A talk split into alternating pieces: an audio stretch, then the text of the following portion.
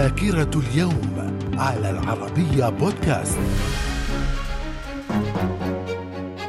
أهلا بكم ومن ذاكرة اليوم الخامس من نوفمبر في العام 1757 جيوش بروسيا بقيادة الإمبراطور فريدريخ الثاني تهزم جيوش فرنسا الأكثر عددا وعدة في معركة روس باش خلال حرب الأعوام السبعة بينهما.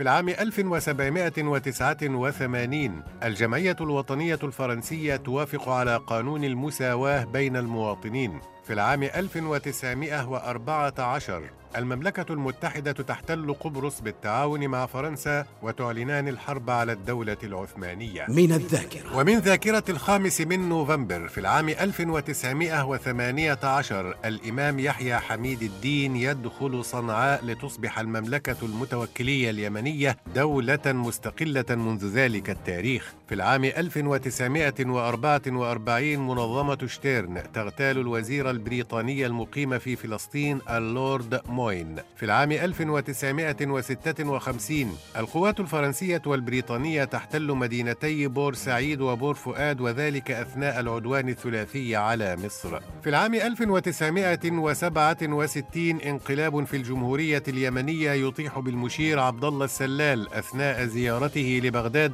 وتشكيل مجلس رئاسي من ثلاثة أمناء هم عبد الرحمن الإرياني ومحمد علي عثمان وأحمد محمد نعمان وتشكيل حكومة برئاسة محسن العيني. من الذاكرة. ومن ذاكرة الخامس من نوفمبر في العام 1989 مجلس النواب اللبناني يصدق على اتفاق الطائف والذي وقعته الأطراف اللبنانية لإنهاء الحرب الأهلية. في العام 1990 اغتيال مائير كاهانا مؤسس حركة كاخ اليمينية المتطرفة على يد السيد نصير. في العام 2006 المحكمة الجنائية العليا في العراق تحكم بإعدام الرئيس العراقي صدام حسين وعواد البندر وبرزان التكريتي شنقا حتى الموت. في العام 2011 الملك عبد الله بن عبد العزيز يعين الأمير سلمان بن عبد العزيز وزيرا للدفاع خلفا لوزيرها الراحل الأمير سلطان. من الذاكرة. ومن مواليد الخامس من نوفمبر في العام 1888 أبو اليقظان الصحفي الجزائري. ومن رواد الحركة الإصلاحية وأعلام الإباضية بالجزائر.